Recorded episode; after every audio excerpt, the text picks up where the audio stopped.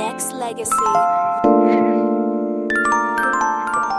It's in the house tonight on this sports edition. Your man Branded in the building tonight.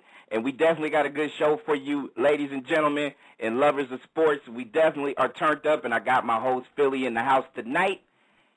And Phille, go ahead and break down the bio of the man we got on the line right now on Nexx Legacy Sports Radio.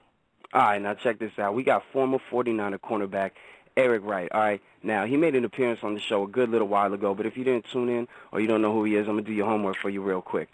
He attended the University of Missouri, second round pick for the 49ers back in '81. If you haven't seen him play seen highlights of him play, players like Darrelle Revis, Chad, uh, Charles Woodson, Champ Bailey, they all resemble the style that uh, that Eric Wright uh, uh, played back in the day.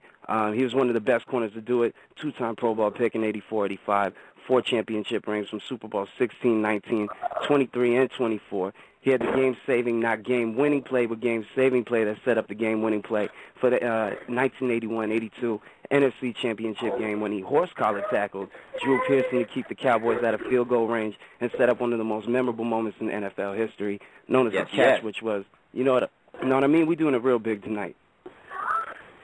And we have Eric Wright live in the house tonight. And I appreciate you stopping by, and I know you out there doing your thing and uh, taking care of business. And I thank you for coming on to Nexx Legacy Sports Radio. E. Wright. What's up, man? It's been a year, man. Y'all got to bring me on a little bit more often, man. Jesus Christ, y'all You- make me feel. Y'all make me feel like Grandpapa. Man. oh, shit. And you know what, man? We we definitely got to make sure we we handle it. And and I'm gonna tell you this now before we actually get into something real heavy as far as in the sporting in the in the football world. But I mean, if, if there's a petition that we need to sign to be able to get you in the Hall of Fame, I think we need to go ahead and try to get that in there now. Cause uh, Come on, man. you know, stat, hey, stats that's is overrated. nothing. That's overrated, man. Hey, you get if you got the numbers, then you deserve it. So. Appreciate. Agreed. uh, But you know what? But E right, let me tell you this though. A lot of a lot of people don't know, uh, or a lot of people, especially in the game, as far as how you cover. It's like you know, you you may not have like a million picks, but every single person, wide receiver and then some, will say, "Hey, you know what? I don't want E right to cover me." That's how they used to say it though. You know what I mean? Well, hey man, you know what?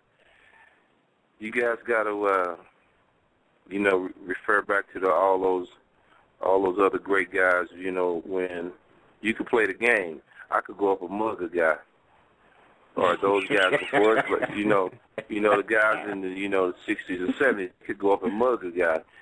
Right. You know, you know. Uh, matter of fact, we're here at the 49er Foundation deal in, in uh, Lake Tahoe this weekend, and uh, Okay. Hall of Famer Jimmy Johnson. That's you know when you guys talk about Ronnie, you know Champ Mhm. Bailey and all them. You, hmm you know Jimmy Johnson. You go back and pull up his pull up his career. You know he played 16 years, and That's right. uh, that's when they could go rape the receiver. If I could have played back there in them days, or, or did we play like that, man? I would love. Hey, I would. Hey, they wouldn't even have to have no bonding program out there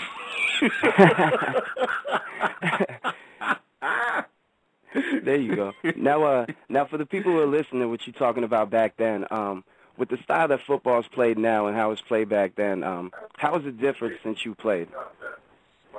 Well, today's game, you know, we were talking about it uh, a little bit today with on the uh, alumni. I got Eric Davis up here. We were talking about it. The, today's game, you have to play in the confinements of going through the face mask or Mhm. put down and that's putting that bead in the face gear. Now, you teach the defensive backs and the defensive players. you teach uh, you teach the uh, defensive players that you can't you can't play or tackle like we did back in the 80s. You have to Right. teach another tackling and getting the ball out. Number one is when you see skilled guys and guys on the field. nobody wear pads below the waist. Right. Mhm. T- all, all, anything below body, you hey, tear it up. Nobody Mhm. got paid. I number one receiver, your number one running back. Hey, I'm gonna put that helmet right on. He and have no pads. I get you out the game. Got your guy coming in. We we got a chance. So Right, and that, right. Hey, you get that is legal football. That's right. That's right. Let me let, let, let's get down right right down to it then. I mean, because we kind of you kind of mentioned it too about the bounties and stuff. When you first heard about the Saints and everything that happened and that transpired, and the coach being gone a year, and the general manager uh, being gone half the season, and more more things to come when it comes to players. What what was your first reaction when you heard about it? No, you know, I, I was shocked. You know, I was shocked that they, uh, you know, suspended the coach for a year, and then the uh, defense coordinator, you know, he's suspended indefinitely, hmm and that was the uh, man that that was the stickler. But you know, we never we never had any of that with with uh, within our defensive scheme. You know, but of course, what you do is you get knockdowns, you get uh, no touchdowns thrown, you get interceptions, you know, fumble forces and stuff like that. You know what what our defensive guys uh, gave us incentives. Well, we would get we would get we would get a a dinner, a dinner for the family. You get a briefcase or an engraved wallet with the score and all that stuff on it. But you know, it's nowhere in place with a game where you got to take out of career now. We we used to always say, hey, look, if we get Dickerson out the game, we got a we got an easy chance of beating the Rams. Okay, how you get him out the game? You just keep gonna keep it fair. So hey, we just was trying to run run through his gear, and like I said, today's football guys ain't. Oh, so hey, it's not dirty. You just go tackle clean and just run through his lower body and try to tear it up. That's legal. hmm But Mm. it's more missed tackles in the game than ever seen because you got guys trying to make highlight film. I get the ball out. Hey, this, we turn it around and play offense.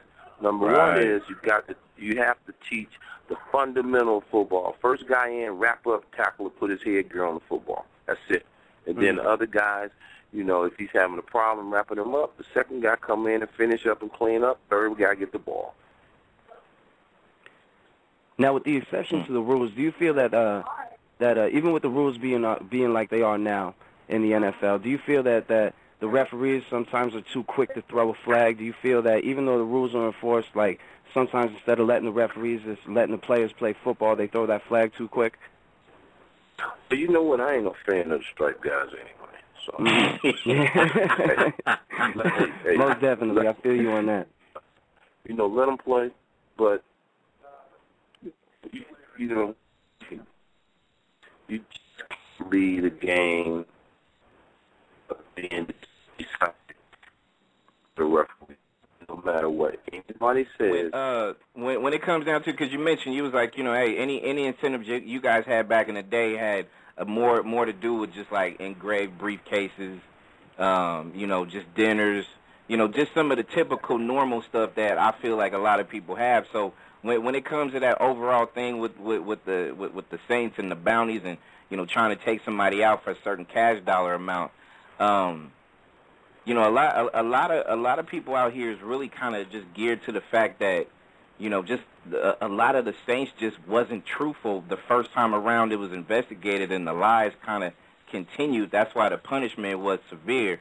So, uh, Roger Goodell, and your thoughts, because I know uh, when you were playing, what you had Pete Rozelle um, at one point in time, but your thoughts on Goodell as far as how he how he's handling just everything that that's that's dedicated to trying to clean well, up the game. you know, you know, commissioner, he did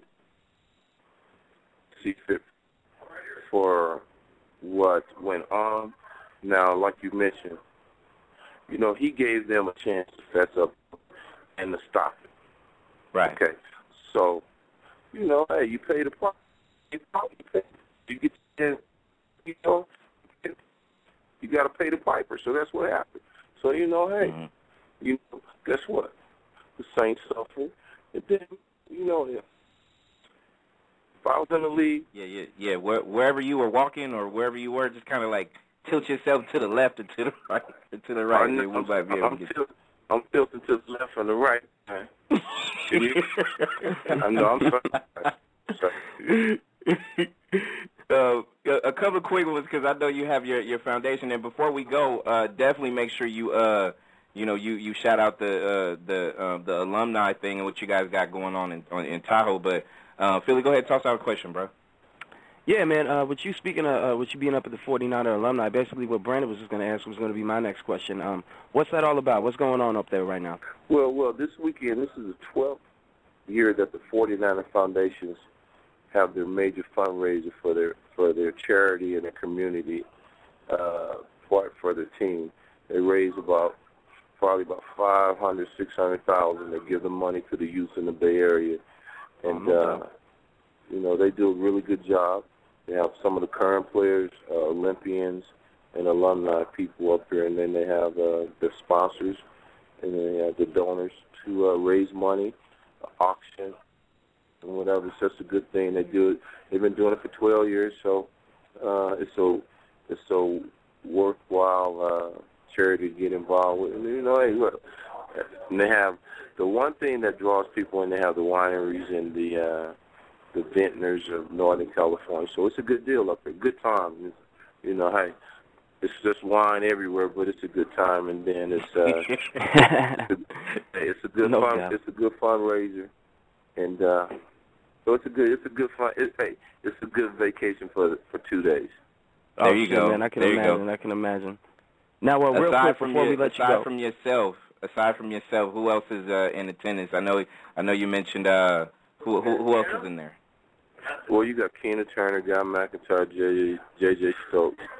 Uh, who else is up there? Steve Bono. You got Delanie Walker. Uh, the coaches, you know, on you know last year's staff.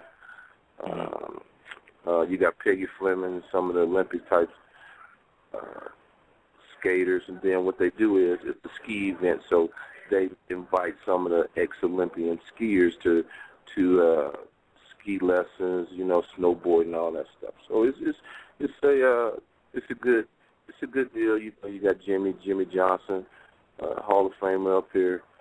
Mm-hmm. Yeah, it's just a, it's just a good event. Yeah, man, most definitely. It sounds definitely like a good event, man. I wish I could get a two day vacation like that. But um, would that be? No, with, hey, with no, all... hey, no, you guys, are, you guys are. Go ahead.